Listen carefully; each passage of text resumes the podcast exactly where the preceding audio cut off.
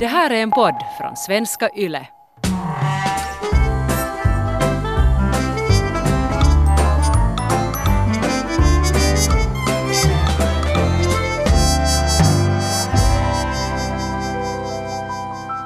Musikuppfostran.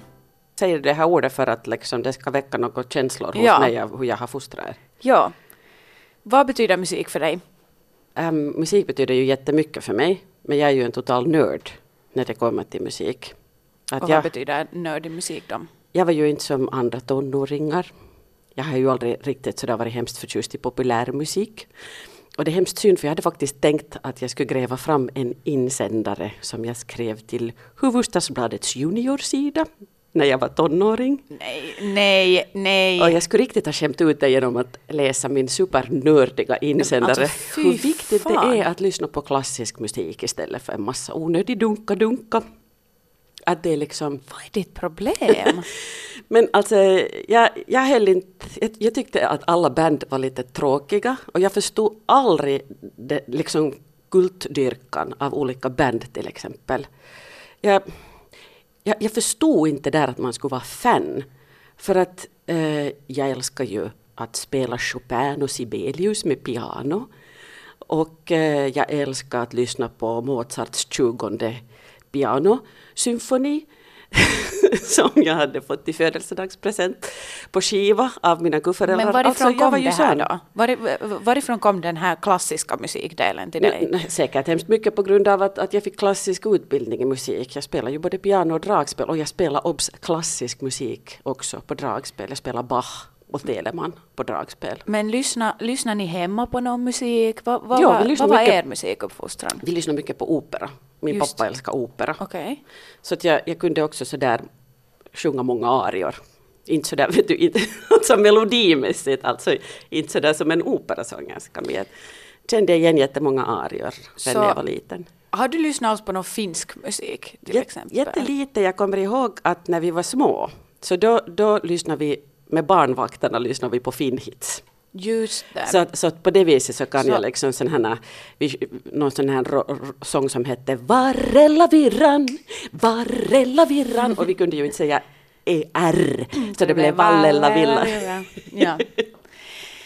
För det är ändå någonting som jag undrar ganska mycket och som jag vill lite sätta dig på pottan för. Okej. Okay. Du anser ju dig själv som ganska musikalisk. Mm. Och det är också någonting som har överförts till hela vår familj. Liksom.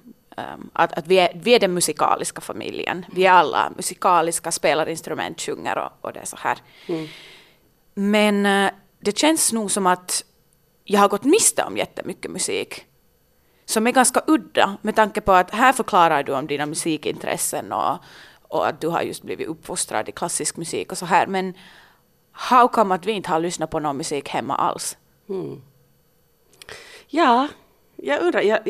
Jag spelar jättemycket klassisk musik åt er när ni var i magen. Så du är så pretentiös. Ja, Mozart. Om man lyssnar om ett foster lyssnar på Mozart så det blir ett intelligent barn. Men någonstans har det ju gått rätt. Nej, men jag var ju det där att när jag jobbar på radio och lyssnar på ljud hela dagen på jobb, så orkar jag inte lyssna på någonting hemma. Jag ville att det skulle vara tyst hemma. Så att jag är jätteledsen, men det var nog, alltså jag stod inte ut med att ha bakgrundsmusik. Jag blev störd. Ja. Och jag tänker också det här med pappa, att om det är liksom någon vi har lyssnat på musik med, så har det ju varit pappa. Mm. Men det är inte ändå mycket jag kommer ihåg musikväg från när man var liten. Mm. Och då är det ju så att det känns ju som att man har gått lite miste. För du vet om de här barnen och föräldrarna som säger att det här lyssnar jag på i min ungdom. Och den där nostalgiska känslan man får när man lyssnar på någon gammal klassiker. Så jag har aldrig haft det där. Nej, men alltså Real Groups riktig jul. Det blir ju inte jul utan den. Jag vet, men förstår du att Real Groups julskiva är den enda... Mm. Vi har vuxit upp med. Ja. Alltså borde jag på riktigt känna mig dålig nu?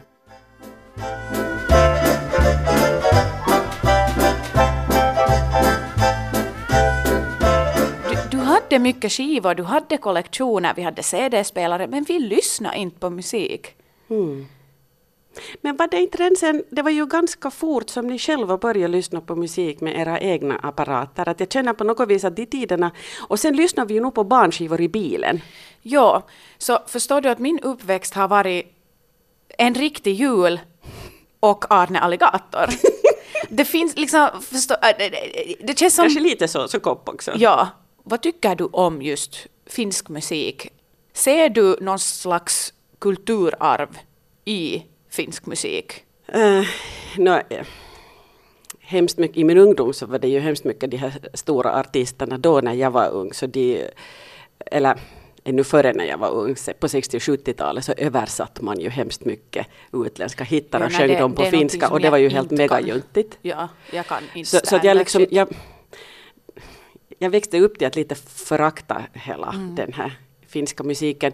Utom sen sådana som Pelle Miljona och Eppu Normaali, de var lite viktiga nog. Mm. Och de har vissa sådana klassiker som jag nog gillar.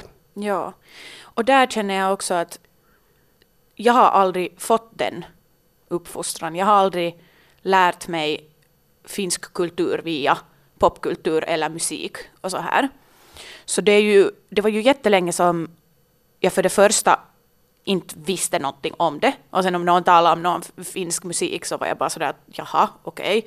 Och tänkte inte på det vidare. Sen började det ju komma mer och mer i mitt liv. Just när jag blev äldre så var det jättemånga barn och ungdomar som då sjöng de här klassiska låtarna eller satt de på och spela. Och sen började jag lite förakta det. Jag var så att, men det här är ju så dåligt. Att jag har ju länge talat om att finnar har inte bra smak. Och finsk musik är oftast ganska skajba. Men var det då faktiskt så att de hade lyssnat, det var deras föräldrar som hade introducerat den här finska musiken? Ja, åt dem? Aha, ja att det här var liksom...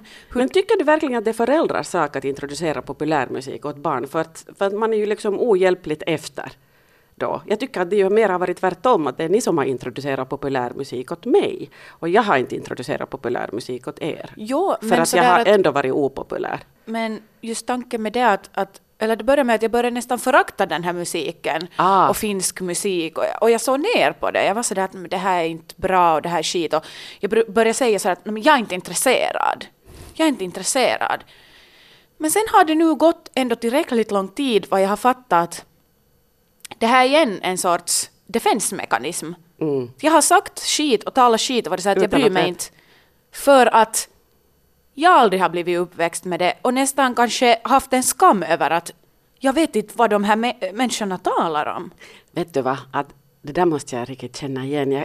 Min första pojkvän Pete hade varit utbyteselev i Jänkerna och han älskar Bruce Springsteen. Ja, jag tycker och, också. Och, alltså jag var ju så hemsk att jag kallade det för amerikanska jontimusikia. Just det.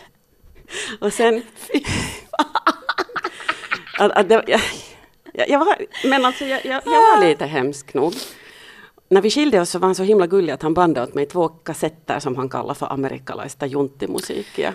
Nej! Och det var ju faktiskt inte... Alltså det var ju de här ljuvliga klassikerna med Mamas and the Papas liksom. Och det var helt härliga och jag älskade de där kassetterna. Och spelade säkert sönder dem för att jag har inte mera kvar. Jag har alltid kanske lite föraktat just det där som just nu är i tiden. För jag ogillar musikindustrin. Mm. Men till exempel, jag älskar Motown-klassiker. Mm. Att om jag till exempel ska gå till Spotify och leta efter någonting, vilket jag också gör jättesällan. Men om jag liksom skriver Motown så kommer det alltid liksom, nästan alltid käyttistä som kommer då. Ja, så vi är dragna till gammal musik nog. Det som är så intressant att du har kallat det för amerikanska jontimusikia, men det är när det har varit vita artister. Ja. Men svart jänkimusik. Ja, och det är jazz. Liksom. Jazzmusik har ju alltid varit nära mitt hjärta. Precis. Och det har ju liksom min mamma introducerat. Mm. För min mamma hade sjungit jazz som ung. Just det. Det kanske aldrig har varit sådär direkt framför barnen som man har lyssnat. Så det känns också som att jag vet olagligt lite om just jazz. Och det är det som är så konstigt. Det känns också konstigt att säga jazz. Jag fortsätter med att säga jazz. Ja. Och jag tycker att det är så konstigt att vi har en jazzsångare, artist i vår släkt och familj. Men ändå lyssnar vi inte på jazz. Och man skulle ju tänka att det är någonting som skulle vara ganska ofta på och i läge. Och då undrar jag att kan det ha att göra med att man vill inte mixa sitt jobb med privatliv, eller kan det vara att det här är mest bara för show?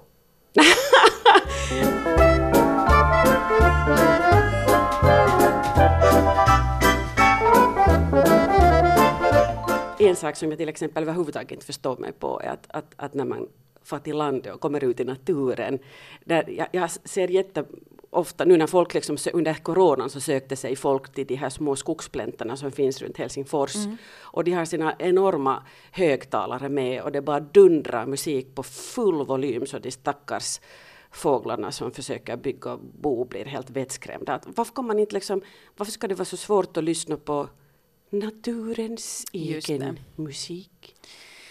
Okej, men det där är väl lite två olika skolor man kommer från. Mm. För att jag kommer från den kulturen att man sätter sig ner och har i alla fall någon slags background music, eller så lyssnar man till och med högt och njuter av musiken i solen. Mm. Men good for you. Ja, men jag summa av kardemumma tycker jag att vi har gått miste om ganska mycket musik, och jag tycker att det är någonting som vi ska nu börja ta i kapp. Ja. Och jag tycker ju ofta den musik som du väljer är ju kiva. Och vi har ju ganska samma musiksmak delvis. Ja, i alla fall när jag sätter på gammal musik. Men inte Dingo Levotton Tuhkimo. Den är ju lite vitsig. Första gången jag satt på den så var du helt... Nej! Vad lyssnar du på? Det här är ju från min ungdom. Ja. Minns du när vi var med kompisarna hemma hos oss och du var ju helt... Stod i dörröppningen och bara oj. Och vi var helt Levoton Tuhkimo. Ja, men blev det inte också, det blev den där hitten som man dansade tillsammans på fest. Ja. De gånger vi nu har varit på fest tillsammans. Ja, och sen vi hade ju en karaokeapparat. Kommer du ihåg när vi sjöng ABBA så att hela huset äta? Kyllä. Vi hade ju alla möjliga, vi hade karaokeapparat, men sen hade vi också Singstar och de här. Ja. Och det var ju också någonting som var min bravur. Men där vill jag också komma tillbaka till det här att mycket av den musiken vi har då sjungt eller lyssnat på har kommit från karaoke-maskinerna. Mm. Så jag känner att har vi kanske gått lite fel där att vi gör musik för andra människor istället för oss själva. Tyckte eller du om det där att uppträda då? Alltså, inte nu så mycket. För att jag blev ju tvingad att uppträda hela tiden. Och jag hade grym scenskräck för att uppträda med instrument. Men mamma, du är inte något bättre. Du har också tvingat oss att uppträda. Ja, men... Minns du den där släktfesten? När ni tvingade oss, ni klädde på oss perukar och gav oss fake-instrument. Ja, satt oss på en lava på en jättestor släktfest. Ja, med, på min kusins 50-årsfest. Och det var jättepopulärt. Och ni ville... först att vi skulle sjunga, men vi vägrade. Så sen var ni så här, okej, men vi sätter playback. Och sen måste vi playbacka ABBA där. Och vi var helt vettskrämda allihopa. Ingen ville göra det, men ni lät inte oss vara i fred. Så sen måste vi stå där och halvgråta och bara...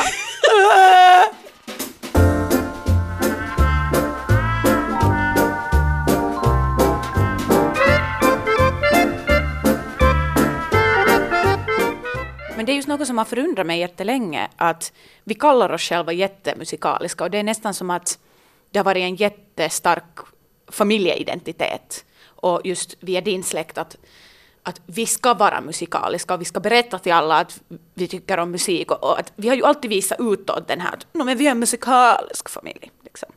Nej, för inte vi ju någon familjen trapp på det viset som... Men som, jag tror som att du är alla... lite nu... ignorant till egna behaviors. Aha. För att är det inte alltid ni som börjar en snapsvisa jättehögt och ska alltid vara den första tonen till jag må han leva och... Ja, på alla fester. Ja, men det är ju alltid... Det är ju man alltid ska alltid ha musikuppträdanden, någon ska plinka på piano.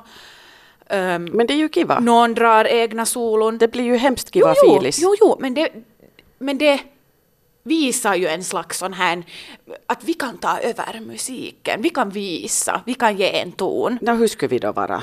Att vi väntar nu att liksom kanske någon annan... Nej, jag menar bara att sån här är vi ju, att nu visar vi ju ganska mycket till liksom, att vi tycker om musik och är intresserade. Ja, men just att liksom, jag skulle ju önska att du skulle tycka om det ännu mer, för du har en jättefin röst, men liksom, man får ju verkligen tvinga dig att sjunga någon gång. Men just att det var jag tycker ändå, just att hur lite vi ändå snackar musik och lyssnar på musik inom, internt. Du visar externt jättemycket men internt. Mm. Så jag skulle vilja fylla den delen nu och börja lyssna och börja tala och just analysera, diskutera, för att det är något som jag också har lärt mig nu med äldre ålder som jag kanske aldrig riktigt fattar hur viktigt det är att förstå varför och hur musiken påverkar dina känslor.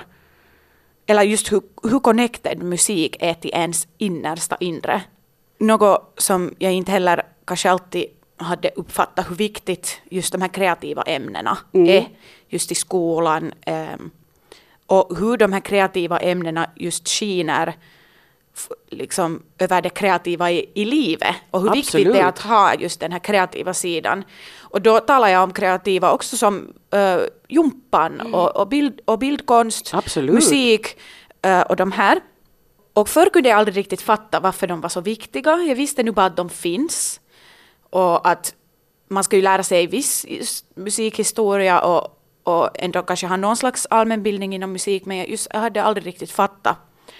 Men nu just senare där så har jag just insett hur viktigt en kreativ outlet kan vara. Så nu... Vad menar du med kreativ outlet? Att kunna sätta sina känslor in i det kreativa. Ah. Eller på något sätt känna att man kan ge någonting, tillge liksom, med musik eller med bildkonst. Mm. Så jag har nu blivit jätteintresserad just av den tanken att börja må bättre av musik. Mm. Musikterapi. Ja, och just hur jag har nästan kanske insett just att varför att ha musik i skolan är så viktigt. För det kan vara någons enda terapeutiska outlet. Och nu har jag fattat att egentligen var musiken det för mig. No, jo, och därför är det ju så hemskt också att man i skolorna bara får välja det ena, i högstadiet ofta, så man får bara välja det ena eller det andra, antingen musiken eller bildkonsten. Och för mig var båda ämnena alltid jätteviktiga och det skar i mitt hjärta att måste välja någondera. De här ämnena som är de viktiga ämnena, och för det är de här ämnena som håller ihop våra huvuden och vårt känsloliv. Så samtidigt som jag valde alla musikkurser och fick jättemycket ut av det, så fattade jag inte ännu då just hur viktigt det är. Att jag tänkte att det här är kiva och det här är lätta ämnen. Det här ger min vardag lite positivitet. Men ju senare har jag fattat att hur mycket det har betytt för mig och hur mycket jag kan sakna till de tiderna.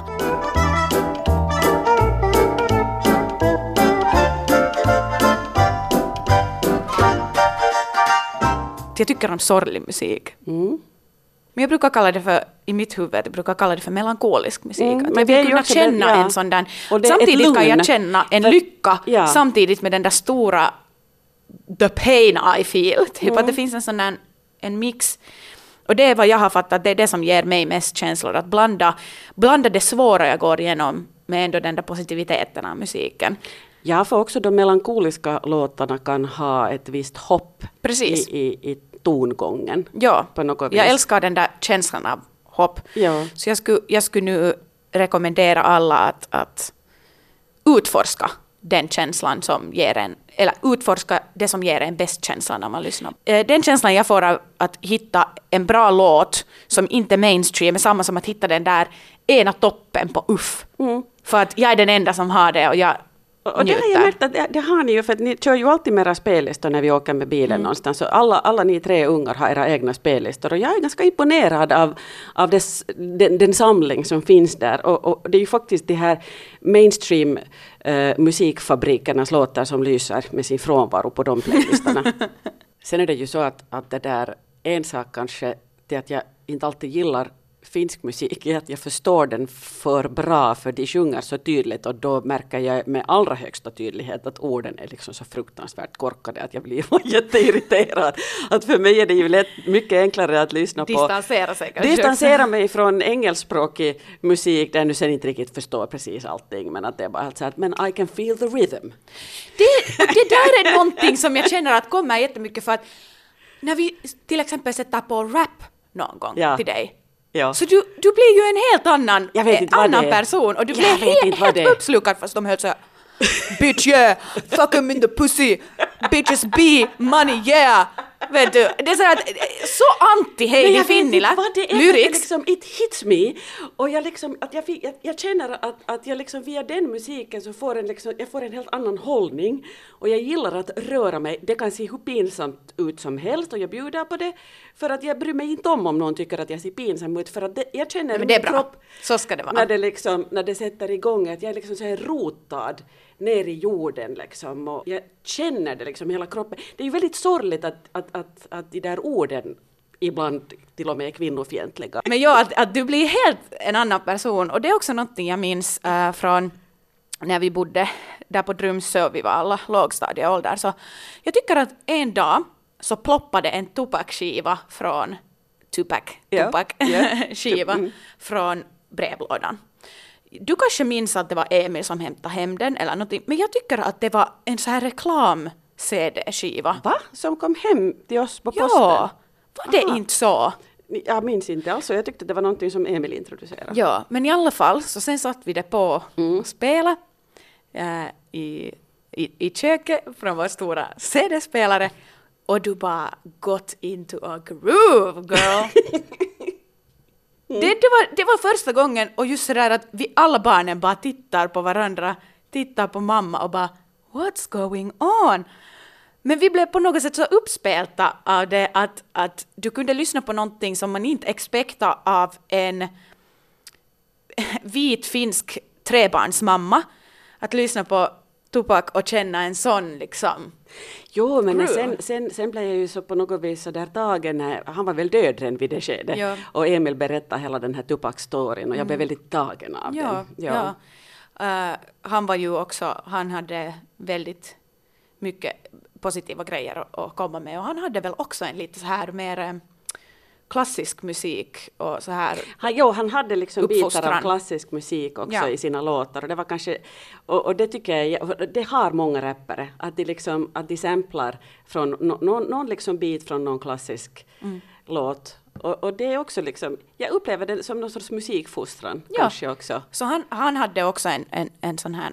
Att jag hoppas att några av de där kidsen som lyssnar på sådana, att de någon gång skulle gå till källan och höra den där klassiska låten från början till slut. För men det gör att, till exempel Johann Sebastian Bach har jättemycket groove i sig. Oh my god!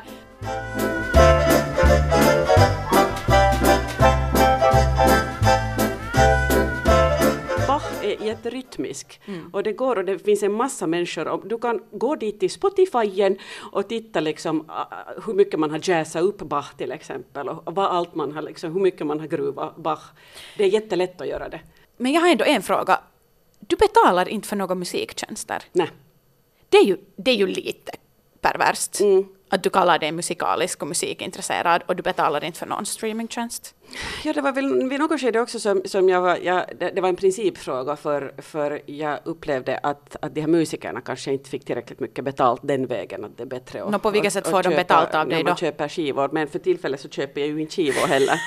Så att och här kommer vi till min sista fråga. Okej, har vi ett projekt nu att jag börjar lyssna på musik? Jag känner att jag har gått miste om finsk musik och musikkulturen i Finland.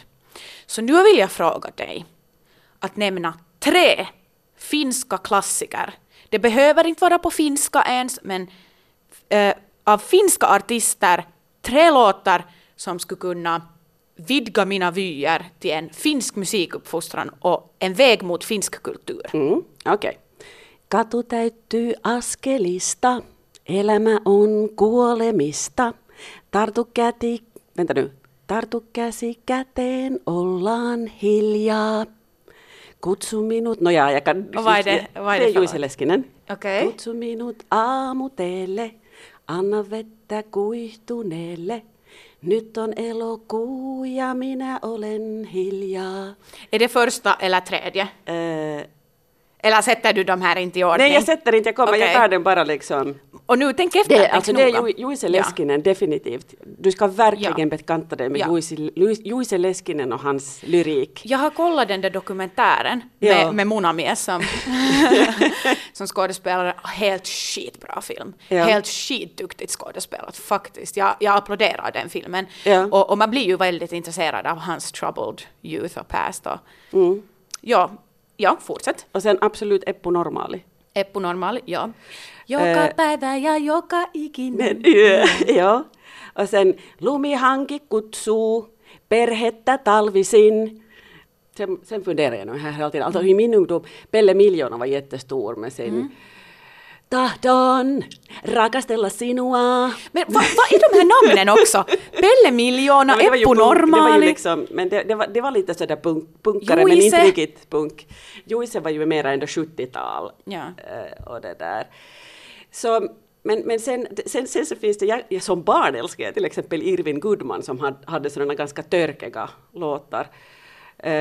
Kritisera samhället mycket och det där. Finnar som kritiserar samhället är jätteroligt. Också till exempel Paleface, ja. Han har ju jättebra sådana. Jo, alltså jag älskar ju Paleface, men jag tänkte att du kanske ville att jag plockar fram nu något så här äldre. Ja.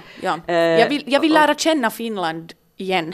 Och då tycker jag, då måste du ta itu med Irwin Goodman också. Okay. Och hans story var ju väldigt sorglig så tillvida att han söp ju ihjäl sig. Och har jag berättat om den gången när jag träffade Irwin Goodman här på Yle? Nej, berätta. Det var inte många veckor före hans död.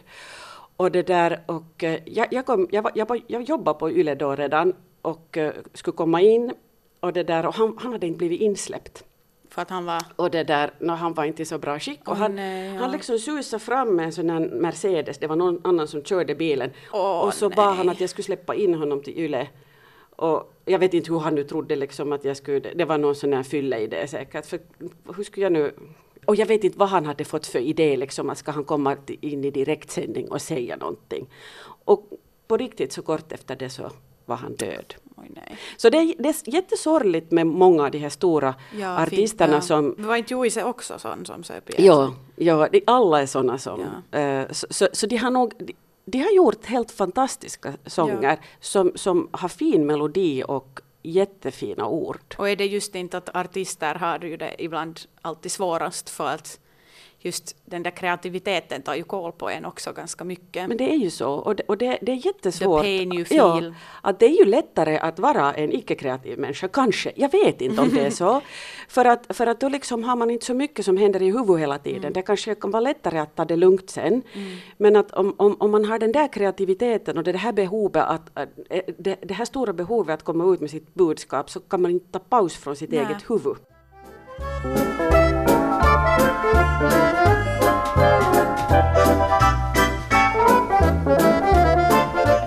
Nu vill jag ändå poängtera att nu har vi bara talat om män. Och det är ju ändå ganska visande att de största artisterna i Finland har varit just så här äldre män. Men kommer du på några kvinnliga artister som har hit accord?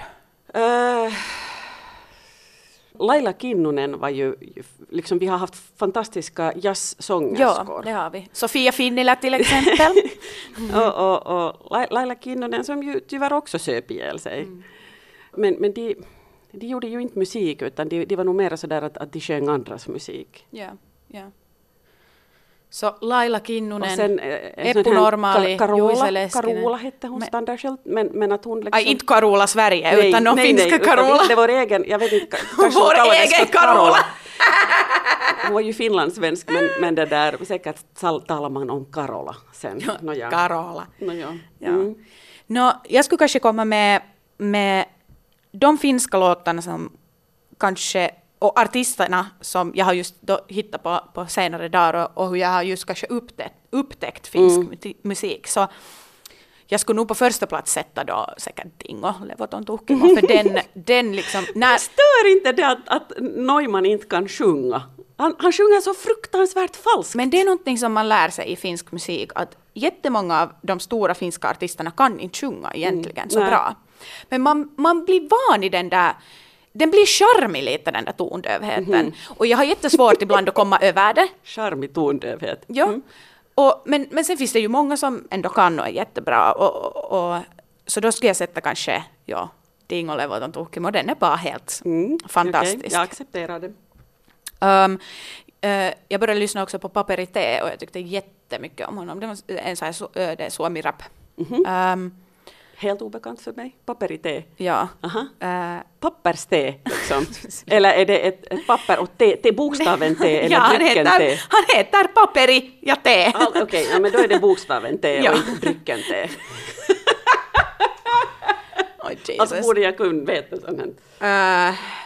Ja, men och han som artist så tyckte jag jättemycket om, har inte lyssnat nu så mycket, men en låt också som på något sätt sjönk sina tänder i mig var Lupaan olla av Nopsajalka, tror jag han heter eller någonting. Och det Lupaan olla sun, kun päivä kääntyy iltaan. Ah. Kun pöly laskeutuu ja ollaan ihan.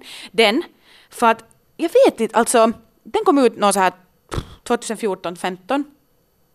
Och jag tror också för att den har just de här lite känslorna av gammal musik med pop. Att jag tyckte liksom om det, att den hade någon slags retro-vibb i den. Mm. Och då var jag ännu i den där åldern var jag sa sådär att finsk musik är skit. Men jag hörde den och jag liksom var sådär att wow, att jag tycker om den här. Och nu har jag också tyckt om...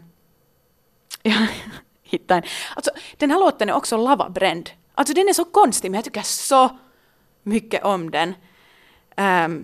Kesäyö av Pariisin kevät eller någonting. Aha, never Kesäyö! Aha. Satoi kasvoille kyyneleitä ja ulkona. Så den. Aha. Men sen nu min absoluta kanske favorit finsk låt är Vestas Tuun ilman huomioon toimeen. Aha. Och den är faktiskt, hon är också jättebra på att skriva lyrics och hon är skitduktig. Så hennes Tuun ilman huomioon toimeen låt är helt fantastisk. Den här du måste skriva upp det här åt mig så kan jag gå och lyssna på den på Spotify. Jag kom just att tänka på också ett band som inte längre spelar tillsammans, men som du säkert har hört talas om är ultrabra. Och det jag är säker på att det skulle tycka om. För de, liksom, de hade liksom samma sound som sådana kampsånger från 60-70-talet, men att de gjorde det med stor orkester liksom, och mustigt sound. Och de har fantastiska låtar, fantastiska ord. No, där har vi nu gått igenom lite rekommendationer och vad som kanske just inom finsk musik har gett oss känsla. Och jag ska gå och kolla längre in på de artisterna. Och du ska kanske gå in på de artisterna jag har talat om. Ja, för jag har redan glömt allt vad Paperi T kommer jag ihåg. Ja, det får du glömma. Nej.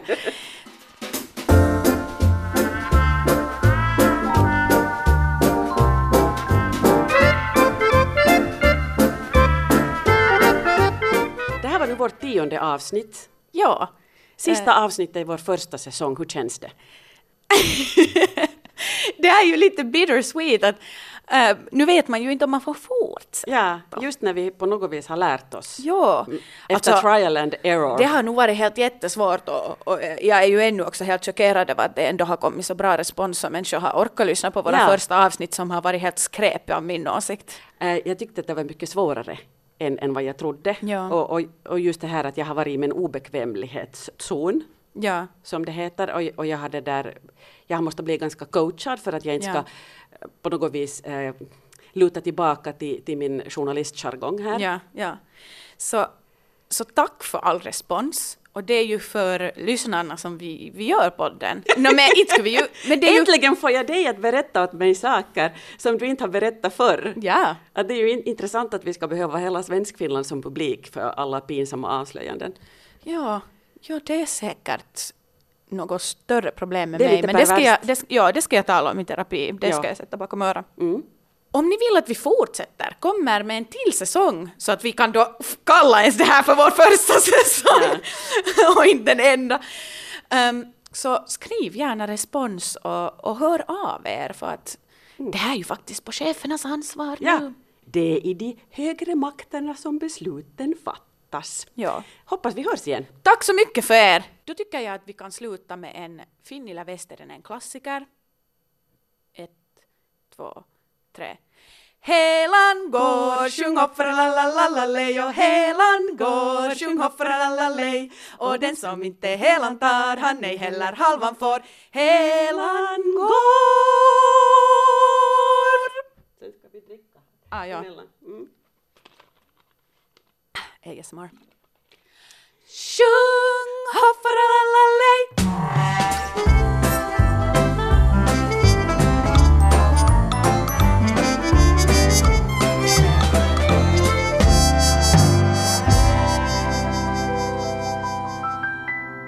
Det här är en podd från Svenska Yle.